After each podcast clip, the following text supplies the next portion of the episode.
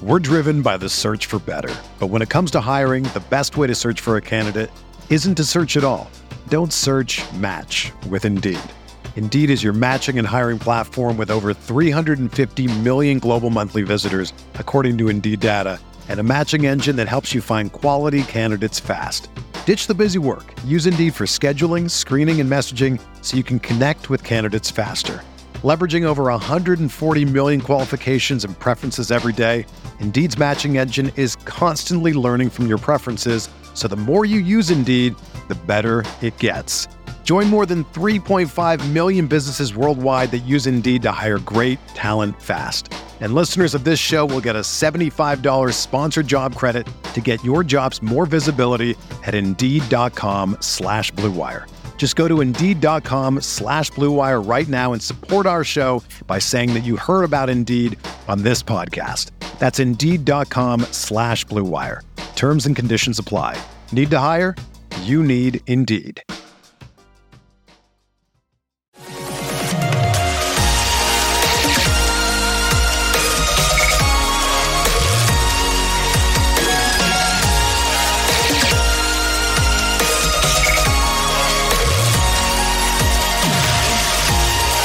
And away we go, episode 139 of the Al Galdi podcast. It is Tuesday, September 7th, 2021, as we are in the midst of Rosh Hashanah. I say Happy New Year to all of my Jewish brothers and sisters out there. Now, I am not Jewish, I am Catholic. I actually went to Catholic school through high school. As we like to say, eight years of nuns, four years of priests, 12 years of therapy, and here I am. Uh, but anyway, good to be with you. However, you are with us. Apple Podcasts, Google Podcasts, TuneIn, Spotify, Stitcher, so many ways that you can consume the Al Galdi podcast. This podcast is available on every major podcast platform. If you ever have a problem with any platform, please let me know. There was an issue with Google Podcasts and this podcast on Friday. The episode ended up not showing up until Saturday. Uh, I don't know what happened, but I sent a few emails and eventually uh, the episode showed up on Google Podcasts. I have no idea if my emails did anything, but uh, they made me feel better, so there's that. Uh, well, speaking of feeling better, is Curtis Samuel feeling better? Well, he did actually increase his participation in practice for Monday's practice for the Washington football team.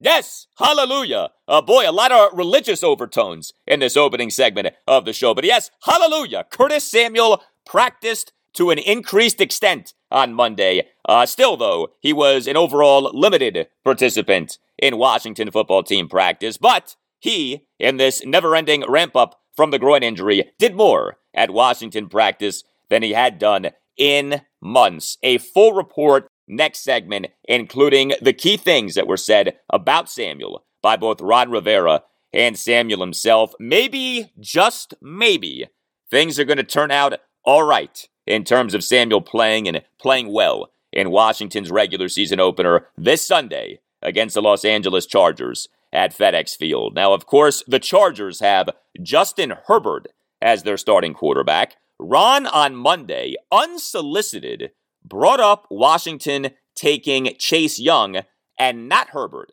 with that number two pick in the 2020 NFL draft. And I don't know about you, but Ron to me sure sounded like he regrets not taking Herbert. Uh, I don't blame Ron for feeling that way. I'm going to talk about this issue coming up. By the way, uh, we did not get a question at Ron's post practice press conference on Monday about Washington signing a kicker to the practice squad on Friday. Uh, Eddie Piñeiro. Hopefully, we get that at some point this week. There are two things right now that I feel like we need to explore a lot more at these Ron Rivera post practice press conferences. A, what happened with Jimmy Moreland? Like, why was Moreland cut? And B, what up at kicker with Washington having finally brought in some form of competition for Dustin Hopkins in Eddie Piñeiro. uh, a wild and lengthy five game series for the Nationals with the New York Mets at Nationals Park on Labor Day weekend ended on Monday afternoon via a wild and lengthy game. Uh, Nats overcoming a 3 2 ninth inning deficit, two runs in the bottom of the ninth off Mets closer Edwin Diaz, a 4 3 walk off win. What a crazy series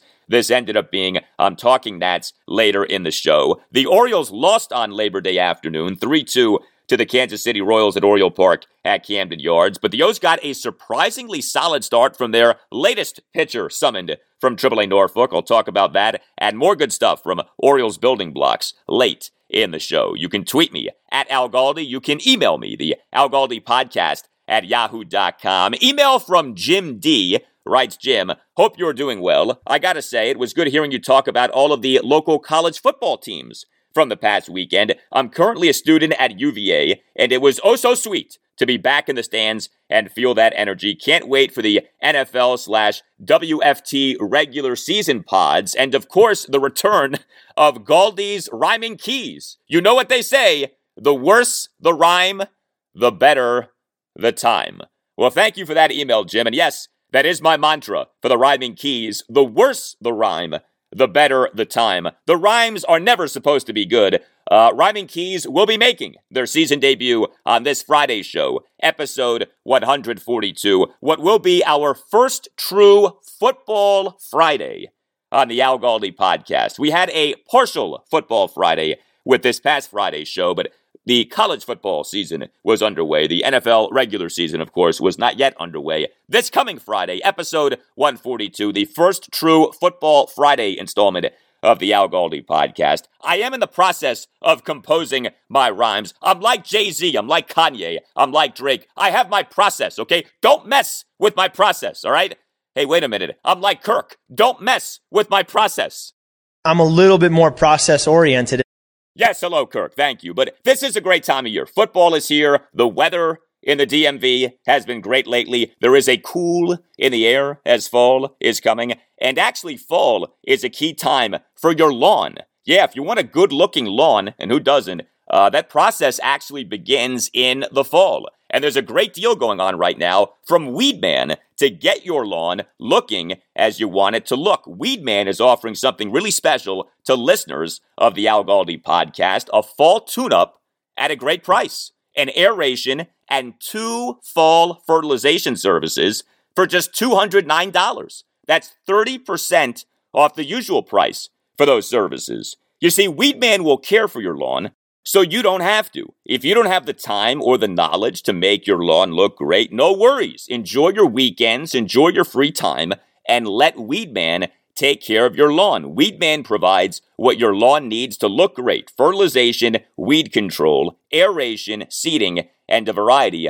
of other services. Weedman is a national network of locally owned franchises, so you'll receive the personal service that you deserve. Weedman answers your phone calls and emails promptly. Weedman does what it says that it's going to do. I know all of that sounds simple and obvious, but that stuff isn't nearly as common as it should be. Weedman's products are of the highest quality. Weedman does not cut corners. The best weed controls, state certified seed. The secret sauce for Weedman is the fertilizer. All of Weedman's organic based fertilizer applications feature 65% super slow release nitrogen that feeds your roots slowly and effectively. You see, Weedman has a mastery of the science behind a great lawn. And like I said, there's something really special being offered right now to listeners of this podcast, the Al Galdi podcast. A fall tune up at a great price, an aeration and two fall fertilization services for just $209. That's 30% off the usual price for those services. This price is a steal. It applies to lawns of up to 6,000 square feet. So here's what you do call 571 340 3400. When you call, make sure that you mention the Al Galdi podcast so you get that special deal. Again, an aeration and two fall fertilization services for just $209. 30% discount off the usual price for those services. That phone number again, 571 340 3400. And make sure that you mention the Al Galdi podcast so you get the special deal. I want you to get that deal. Here's that phone number one more time 571 340 3400. You can also Google Weedman and make a web request. Just make sure that you mention the Al Galdi podcast. Weedman, a great lawn at a great price with great personal service. All right, so the Washington football team has a game this weekend, an actual meaningful regular season game, home to the Los Angeles Chargers Sunday afternoon at 1. Washington, by the way, on Monday signed a running back, signed Jonathan Williams to the practice squad. He had been among those released in the cut down to 53 last Tuesday. In case you missed it, Peyton Barber now is gone from Washington. The Las Vegas Raiders on Saturday signed Barber from Washington's practice squad to the active roster, so Jonathan Williams will essentially serve as a fourth running back for Washington, even though Williams is on the practice squad. You, of course, have Antonio Gibson, J.D. McKissic, and Jaret Patterson on Washington's 53 man roster.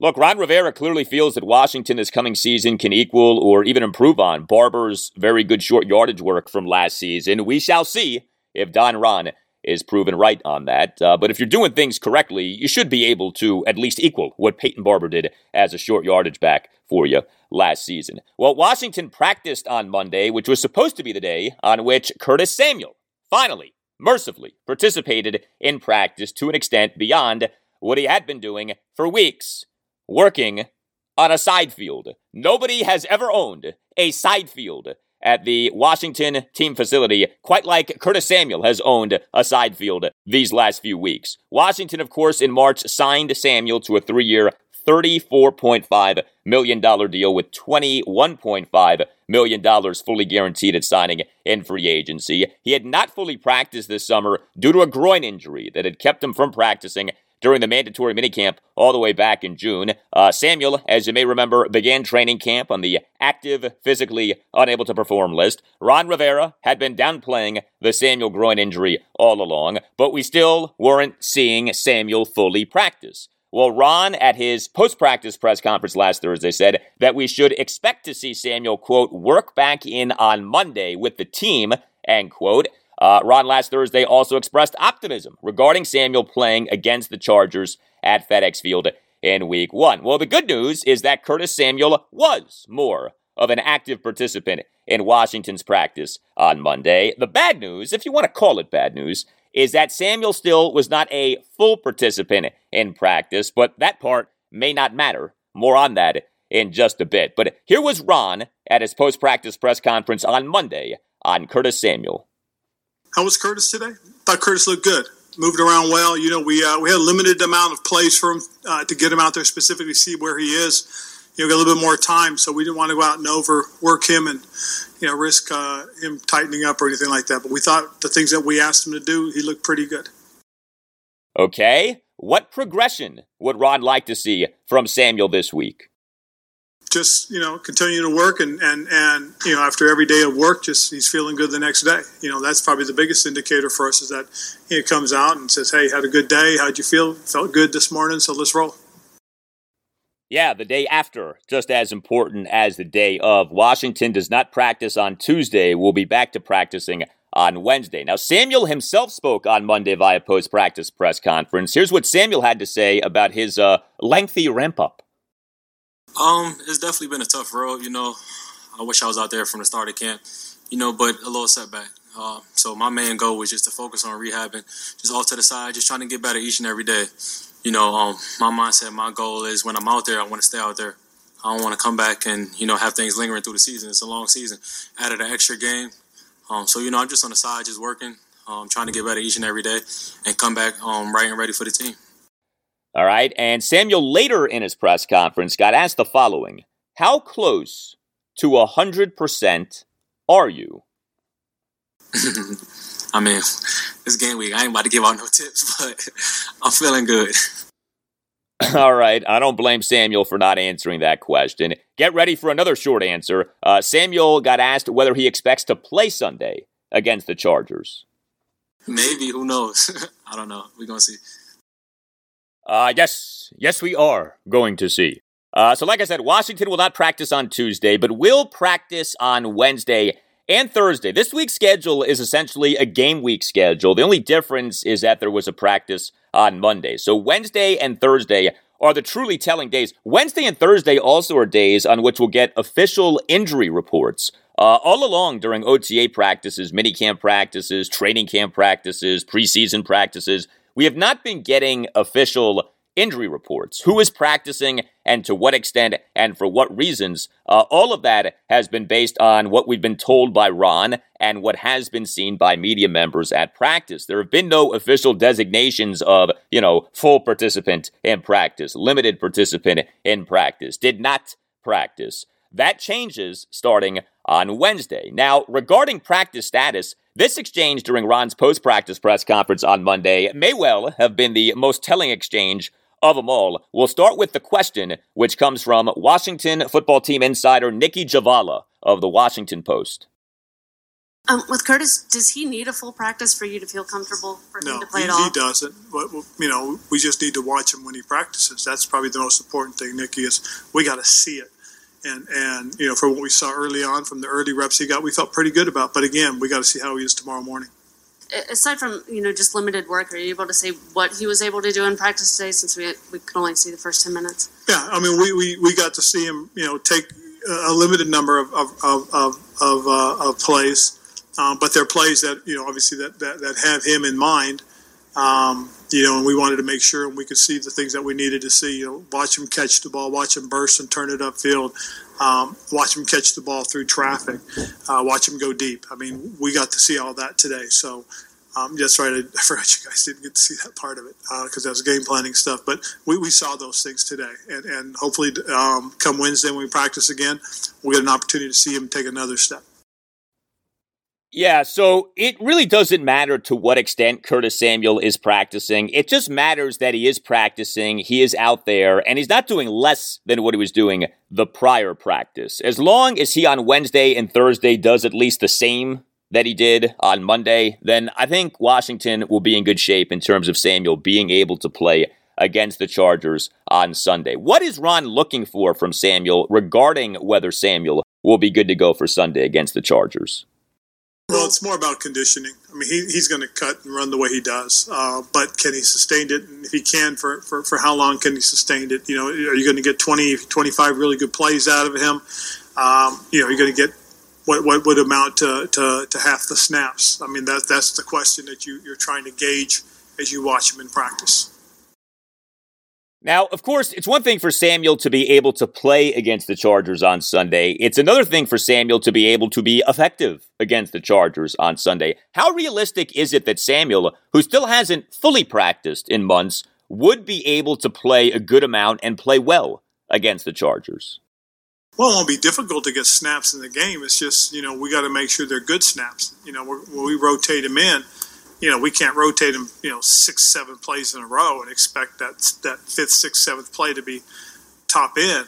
But but when you do put him in, you you expect it to be top end stuff. And you know, realistically, you may see him two or three plays in a row and then come out and rotate through. Yeah, so it sounds like a pitch count for Samuel against the Chargers on Sunday is very much a possibility. And clearly, You'd rather have Samuel at 100% on, say, 50% of the snaps than Samuel at, say, 65% on 90% of the snaps. Like when Samuel's out there, you want him to be able to be a full go because he is a weapon. You know, another thing to be thinking about with Curtis Samuel is this the many roles that he can serve. In other words, Samuel's position flex. Position flex. Yes, Ron, position flex. Curtis Samuel, per RotoWire, in the 2020 regular season, over 659 offensive snaps for the Carolina Panthers, basically lined up everywhere. Uh, he lined up in the slot, lined up tight, lined up in the backfield, lined up outside. Uh, Samuel has been used a bunch as a ball carrier. In his NFL career, the Panthers ran the ball with Curtis Samuel. Remember, Samuel was a running back at Ohio State. Is it more difficult to evaluate whether Samuel is healthy enough to play on Sunday against the Chargers because of his versatility? More from Ron at his post practice press conference on Monday. It is because, um, you know, initially we, will do limited things with him um, just because he's got to build up. And, and, you know, you can't put in 10, 12 specific plays for him um, and expect him to play, you know, 24 plays or or something like that. So you just have to be careful and be smart about it, and that's what we're working towards.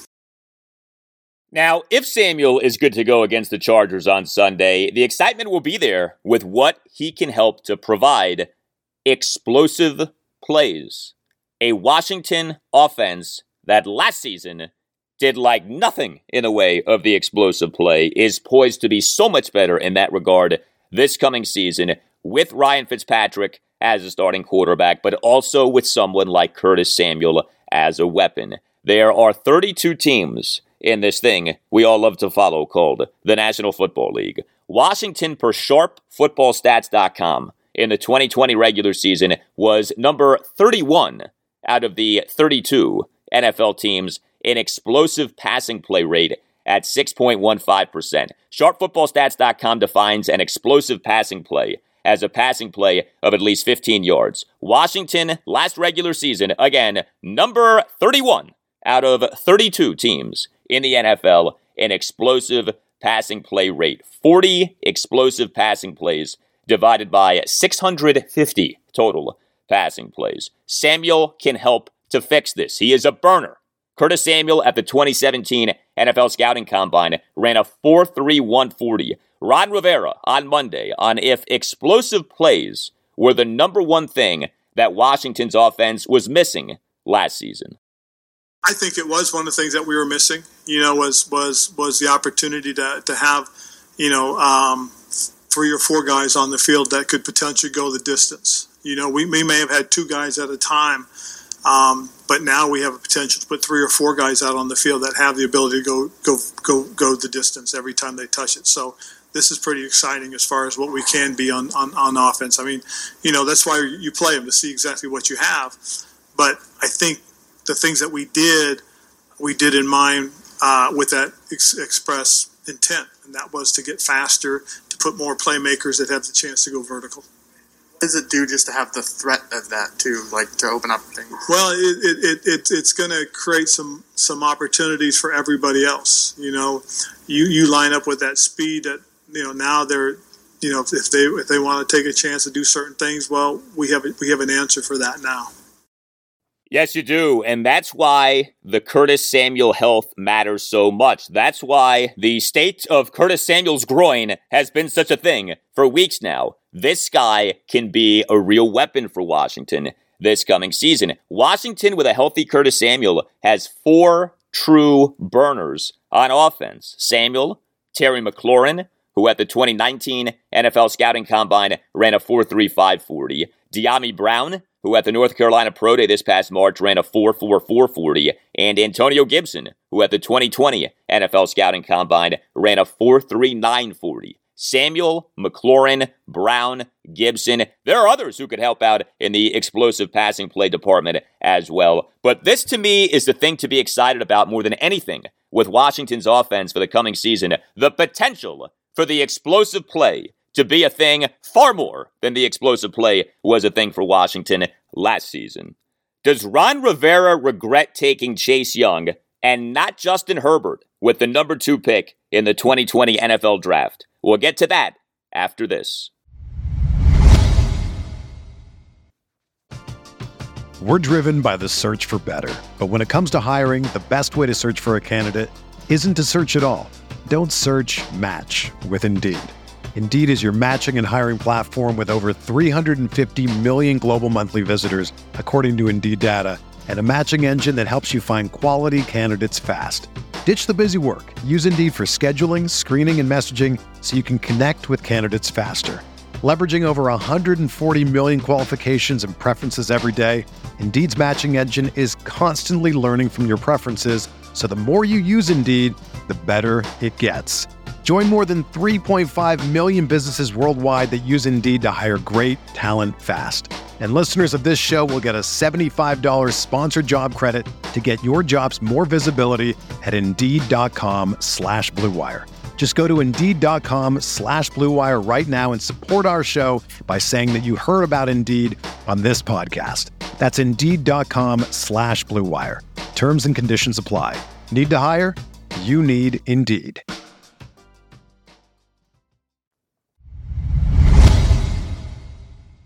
All right, we continue the Washington football team conversation. Washington's regular season opener against the Los Angeles Chargers at FedEx Field this Sunday afternoon at 1 will be about many things, but among them, of course, is the Chargers starting quarterback, Justin Herbert. The Chargers took Herbert with the number six pick in the 2020 NFL draft, in which, of course, Washington took Chase Young with the number two pick.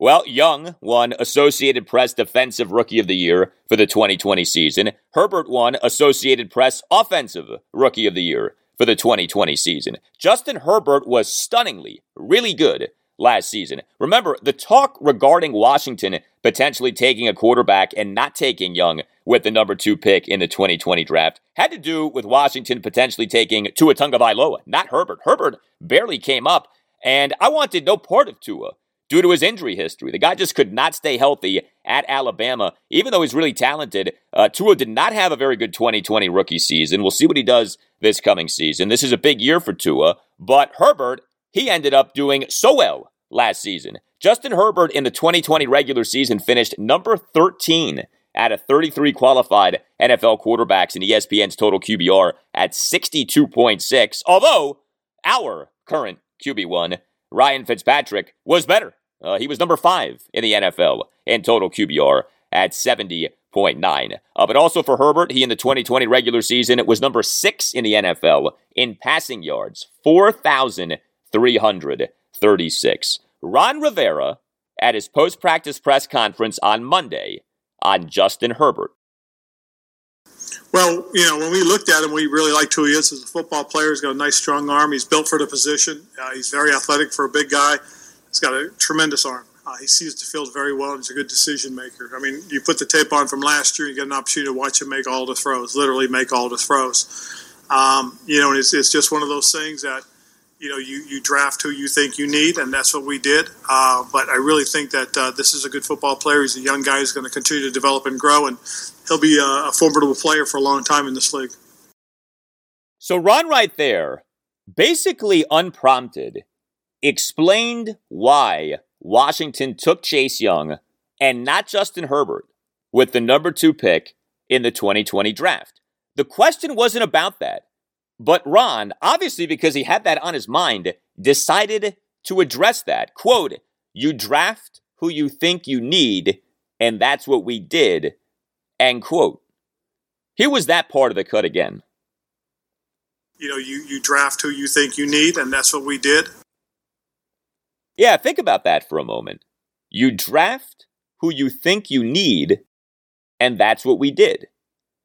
Washington, at the time of the 2020 draft, had Dwayne Haskins and Kyle Allen as the team's top two quarterbacks, with, yes, Alex Smith also on the team, but he was not viewed as a realistic option at the time. Ron, in that 2020 offseason, challenged Dwayne to be a better leader, but as the offseason went on, complimented Dwayne on being a better leader. Little did we know how comical that would come to be come the regular season, but I've never been one of these people who just assumed that Ron never had any liking for Dwayne Haskins, and Ron never believed at all that Dwayne could have been Washington's starting quarterback for years to come.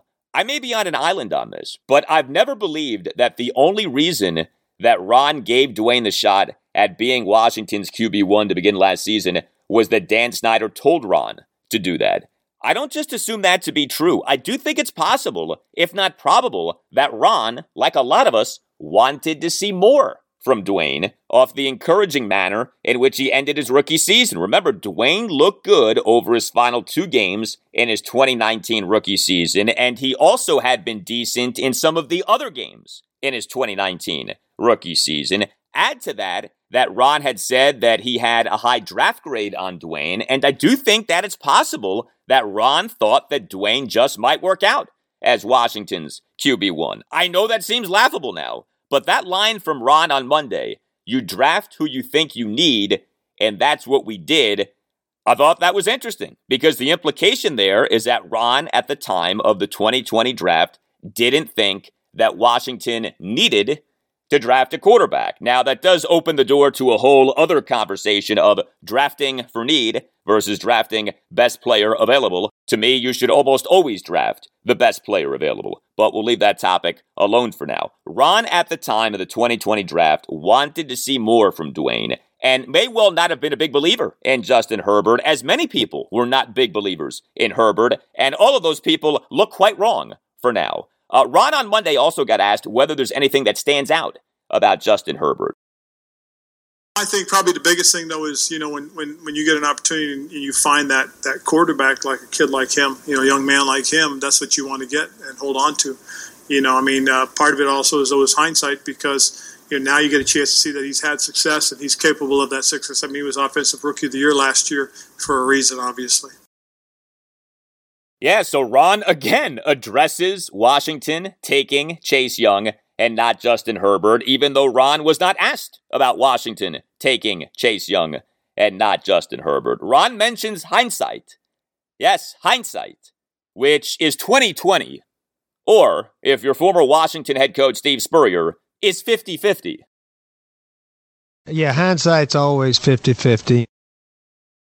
Yes, as Steve Spurrier said during his time as Washington head coach, hindsight is 50 50. Uh, here's what I'm hearing from Ron in these cuts from Monday regarding Justin Herbert. Knowing what we now know, Ron does wish that he took Justin Herbert and not Chase Young with the number two pick in the 2020 draft. Ron would not keep bringing that issue up unprompted if Ron felt just fine about having taken Chase Young and not Justin Herbert with that number two pick in the 2020 draft. And you know what?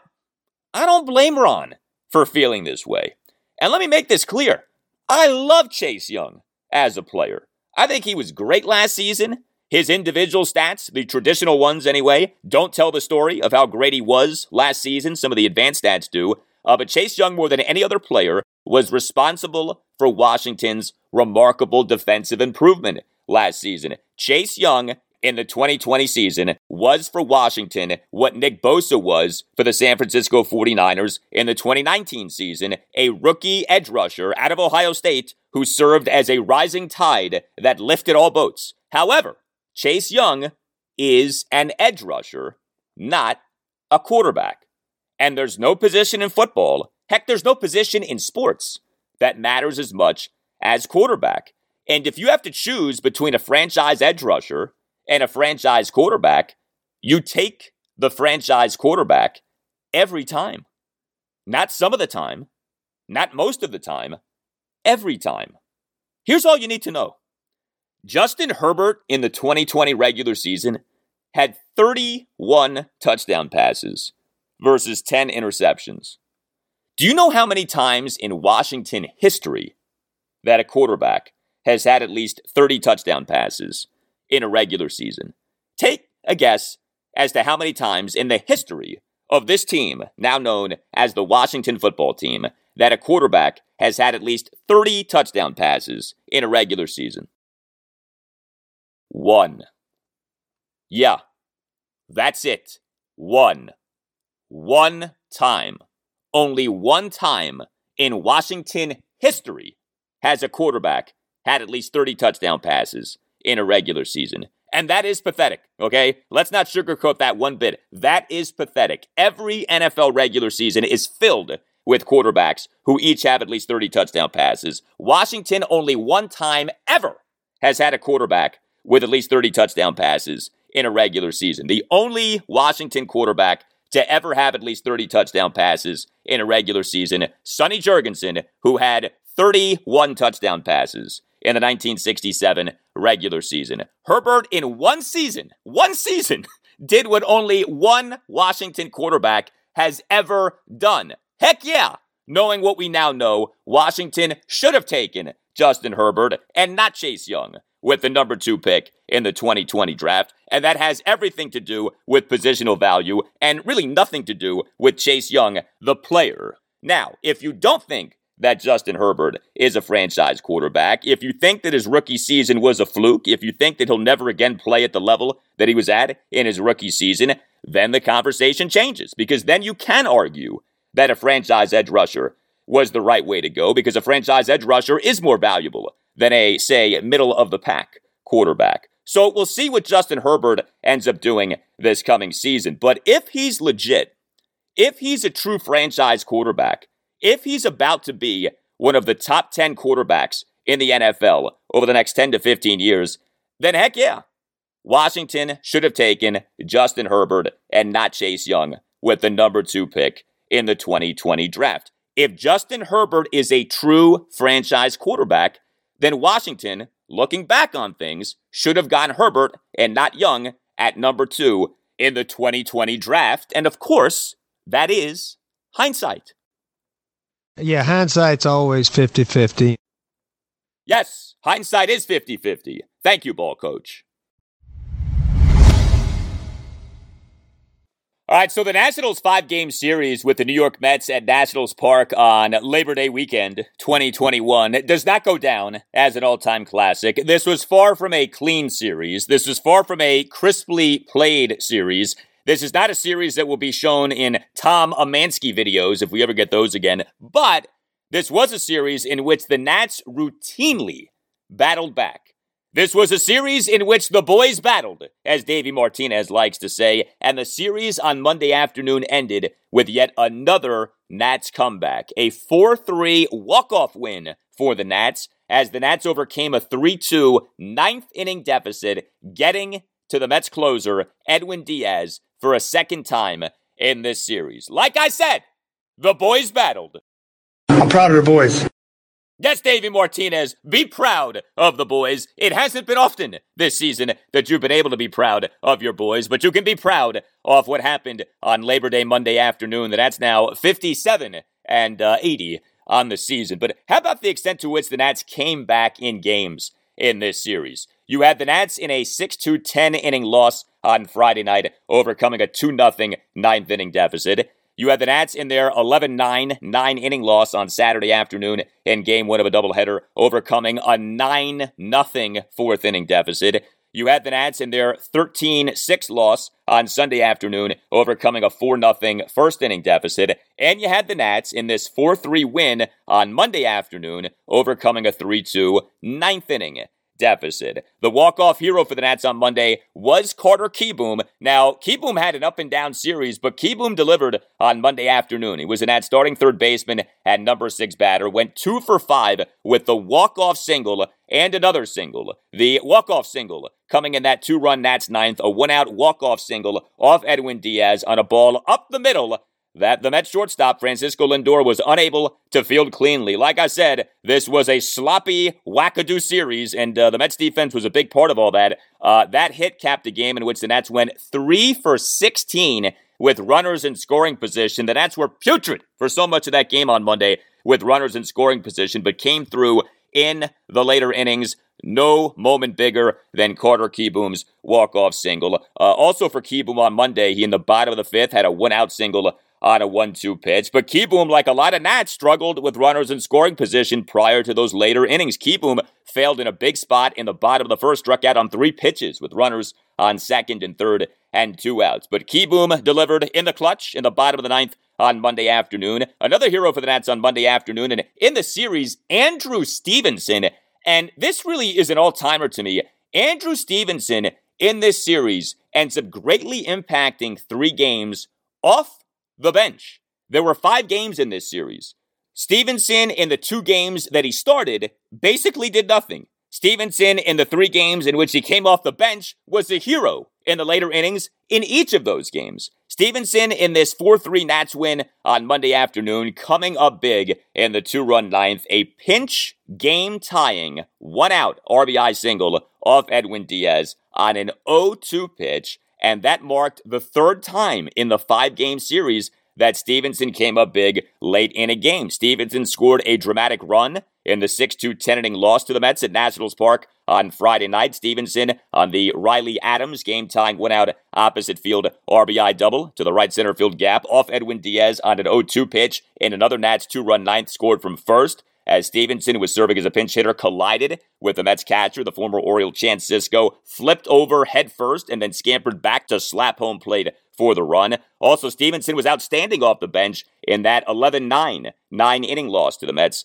at Nationals Park on Saturday afternoon in game one of the doubleheader. Stevenson entered the game in the top of the fourth. He, in an Nats three run fourth, drew a bases loaded five pitch walk. He, in an Nats four run six, had a one out single. And Stevenson in an Nats two run seventh, a game tying two out, two run homer to right field off Mets reliever Seth Lugo to tie the game at nine and complete the Nats comeback from a 9 0 fourth inning deficit. Alcides Escobar was the Nats hero on Monday afternoon, and really in this series, Alcides on Monday afternoon, one for four with a triple and a big walk. Uh, the triple coming in an Nats one run first, a one out full count opposite field triple to right field despite Escobar having been down at the count at 1.12. Uh, Escobar was helped out by the Mets right fielder Michael Conforto, who did not have a good defensive game, uh, but Escobar still getting credit for a triple. Uh, also, Escobar in that Nats two run ninth beginning things, he drew a leadoff four pitch walk off Edwin Diaz. Uh, Alcides Escobar was an ad starting shortstop and number two batter in every game in this series, and the guy continues to put balls in play, continues to get on base. It really is stunning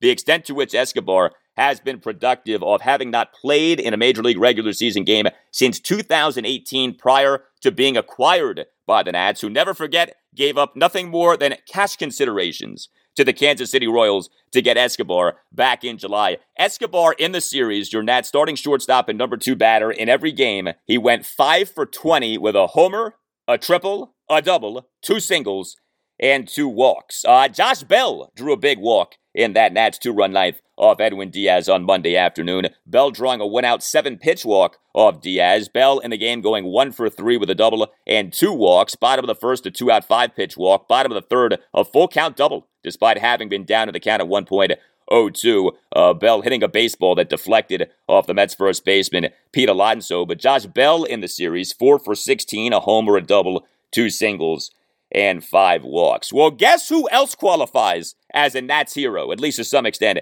in this 4 3 walk off win over the Mets at Nationals Park on Labor Day afternoon? Patrick Corbin, who has been awful this season, but he was not awful on Monday afternoon. Now, he could have been awful, but he ended up not being awful. So that's a positive for Patrick Corbin this season for sure. Three runs in seven innings. That's good. That's nice. Uh, where the heck has that been for so much of this season. Now, there are a whole lot of qualifiers that you have to put on that final line of three runs in seven innings. Corbin gave up 11 hits. Okay, he put a lot of men on base 11 hits, a homer, a double, and nine singles. He also only had four strikeouts, but he also only issued one walk, and he did throw strikes 73 strikes versus 41 balls on 114 pitches. And that was another thing. Corbin battled and I do give Patrick Corbin credit for this. Davey Martinez left Corbin in the game for a while because the Nats bullpen is taxed, the Nats bullpen is gassed, and the Nats bullpen has not been very good here lately. Certainly has not been very reliable. You know, some guys have been okay sometimes, but every game it feels like at least one or two guys don't have it, and those one or two guys end up giving up a bunch of runs. So Davey stuck with Corbin for a while in this game again, 114 pitches, and Corbin ended up delivering. It wasn't easy, but Corbin came through. Top of the seventh, Corbin tosses a scoreless seventh despite giving up a single uh, and a walk. So I give Corbin credit. He was pushed in this game. He ended up persevering, and while he gave up a lot of hits, way too many hits, and he still only had four strikeouts, and the peripherals are still bothersome, and he has by no means been fixed.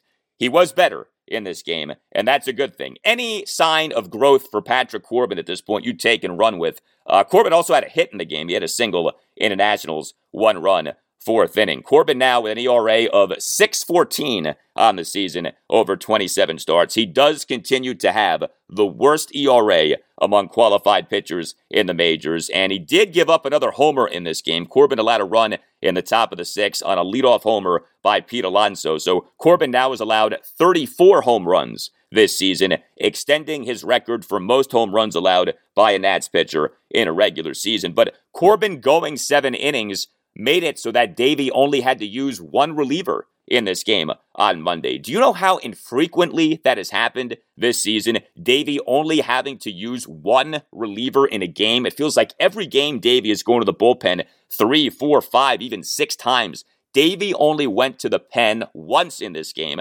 Kyle Finnegan came up big. Your Nats closer tossing two scoreless innings with two strikeouts. Really nice job by Finnegan to eat up two innings like that. Uh, a few other observations from this 4 3 walk off win for the Nats over the Mets at Nationals Park on Monday afternoon to conclude a marathon five game series. Uh, Lane Thomas got on base two more times. All this guy is doing is producing at the plate. Thomas going two for five with an RBI single and another single, although he did commit an error. Uh, but Lane Thomas, bottom of the second, a two out first pitch single. Lane Thomas in the Nats one run fourth, an RBI single. Now, Thomas did commit a fielding error that advanced Jeff McNeil to second on McNeil's leadoff single in the top of the second inning. But Lane Thomas was the Nats starting center fielder and number one batter in every game in this series. Listen to what the Lane train did over these five games eight for 21 with two home runs and six singles. Really nice production from Lane Thomas that continues to be the case. Luis Garcia ended up having a good series with a bunch of extra base hits, including a triple on Monday afternoon. Luis Garcia, two for four with a triple and a single. He in the Nats one run fourth had a leadoff single. He in the bottom of the eighth had a two out triple to the right center field gap where Mets right fielder Michael Conforto fell down in trying to make the pick. I told you Conforto did not have a good defensive game on Monday, but you know, Garcia has not been a very good hitter so far at the major league level. Maybe some signs of growth, possibly. You know, we'll see. Time will tell. But uh, Luis was the Nats starting second baseman, a number eight batter in every game in the series. Ended up going seven for 19 with a triple, four doubles, and two singles. He had five extra base hits over the five games. Alex Avila was an Nats starting catcher on Monday afternoon. Remember him? Uh, Alex Avila, who had not played in forever, was your Nats starting catcher at number seven batter. And for having not played in forever, he actually looked all right. Two for four with a double and a single. He in the bottom of the second had a leadoff first pitch double, and Avila in the bottom of the fifth had a one out single. Now, the Nats uh, did reinstate Avila from the 10 day injured list uh, last Wednesday, September 1st, but he didn't play until Monday.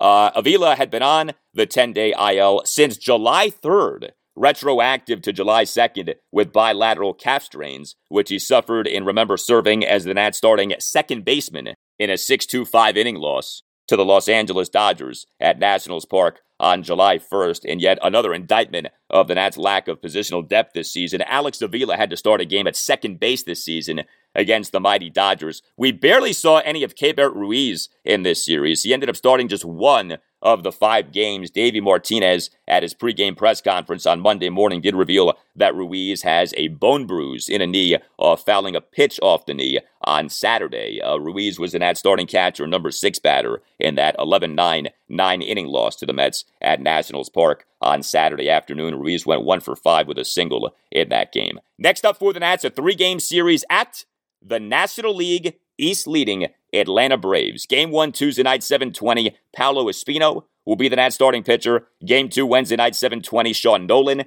will be the Nats starting pitcher. And game three, Thursday night at 720. Eric Fedde will be the Nats starting pitcher. So, how about this? The Orioles now have played in five consecutive one run games. Yes, each of the Orioles' last five games has been a one run game. The latest, a 3 2 loss to the Kansas City Royals at Oriole Park at Camden Yards on Monday afternoon in game one of a four game series. O's now a Major League worst 43 and 93, but can we maybe possibly say that the O's are close? It means you're close. Yes, Brucey, the O's are close. They're playing a bunch of one run games these days as opposed to getting obliterated these days. Uh, no, the O's are not close, but uh, these recent games have been close. Uh, O's have gone two and three in this stretch of five consecutive one run games. Good games on Labor Day for the Orioles' three most prominent building blocks at the major league level, talking about Cedric Mullins, Ryan Mountcastle, and Austin Hays. Uh, Cedric Mullins as the Orioles starting DH and number one batter on Monday afternoon. Leadoff double in the bottom of the first and a two out solo homer to right field in the bottom of the fifth. Uh, Mountcastle, as the Orioles starting first baseman and number two batter on Monday afternoon, had a single and a walk. And Hays, as the Orioles starting left fielder and number three batter on Monday afternoon, a two out RBI single in the bottom of the third to extend his career best hitting streak to 13 games. I've said this with Austin Hays. He is outstanding defensively as a corner outfielder. All you need is for the offense to be passable, and he's getting the offense to that level. He's been hitting better here lately. Again,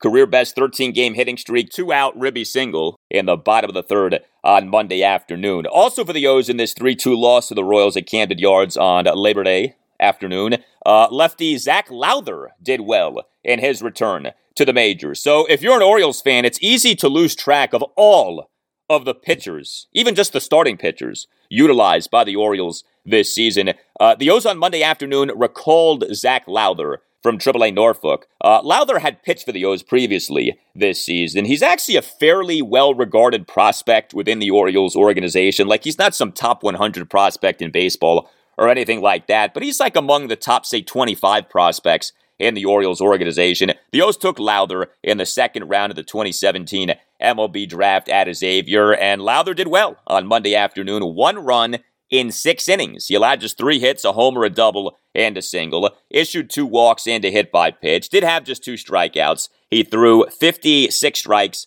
versus 36 balls on 92 pitches. It was funny, the homer that Lowther gave up, a leadoff homer to former Oriole Hanser Alberto in the top of the fifth. The homer was a bomb uh, to left center field when it projected 426 feet per Statcast. But other than that, Zac Lowther looked good. So, you know, we've seen this many times from Orioles pitchers this season. One game, a guy looks good, especially like in his initial voyage at the major league level or back to the major league level. It's what the guy does the next outing and the outing after that and the outing after that uh, that truly tell you where the guy is at. But good job by Zac Lowther on Monday afternoon. Also in this game, by the way, some bad news regarding reliever Jorge Lopez. Hopefully, this is not news that gets appreciably worse. But Lopez, who's done a pretty good job as a reliever of having really had problems as a starter this season, uh, he left the game on Monday afternoon with right ankle pain. Uh, the O's were awaiting further diagnostic testing. Game two for the O's against the Royals Tuesday night at 7.05. Lefty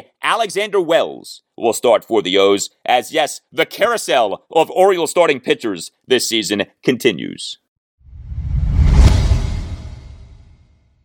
All right, that will do it for you and me. But just for now, keep the feedback coming. You can tweet me at Al Galdi. You can email me, the Al Galdi podcast at yahoo.com. Wednesday show, episode 140, will feature not one, but two special guests. I'll chat with Chargers insider Jeff Miller of the Los Angeles Times as we will get an in depth scouting report on the Washington football team's week one opponent, the Los Angeles Chargers, as we enter into the teeth of the practice week beginning on Wednesday. And uh, welcome on noted area doctor Matthew Mintz to discuss the upcoming NFL regular season when it comes to COVID 19. And don't worry, this is not going to be some segment in which there is lecturing and or preaching. Uh, rather, this is going to be a football conversation, a conversation about competitive balance and competitive advantages and disadvantages this coming NFL season, given where we are with the COVID 19 pandemic. One of the things that I want to ask Dr. Mintz about is is it time that we start allowing players vaccinated for COVID 19 to be able to still practice and play? Uh, Dr. Mintz, by the way, is a big Washington football team fan. I've done ads for Dr. Mintz on the podcast. His appearance is not some version of an ad. Uh, he has some good thoughts about the NFL and COVID 19, so he's coming on as a guest. Have a great rest of your Tuesday, and I'll talk to you on Wednesday. Yeah, hindsight's always 50 50. Everyone is talking about magnesium. It's all you hear about. But why? What do we know about magnesium? Well, magnesium is the number one mineral that 75% of Americans are deficient in. If you are a woman over 35, magnesium will help you rediscover balance, energy, and vitality. Magnesium supports more than 300 enzymatic reactions in your body, including those involved in hormonal balance. From functional medicine doctors to mental well being and female hormone experts, we all know that magnesium is the one mineral to improve all aspects of well being and health. But which one?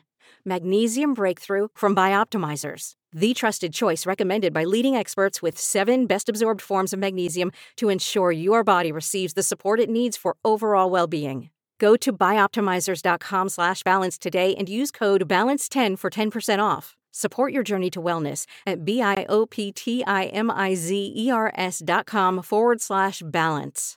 Magnesium Breakthrough from Bioptimizers, your foundation to optimal health and vitality.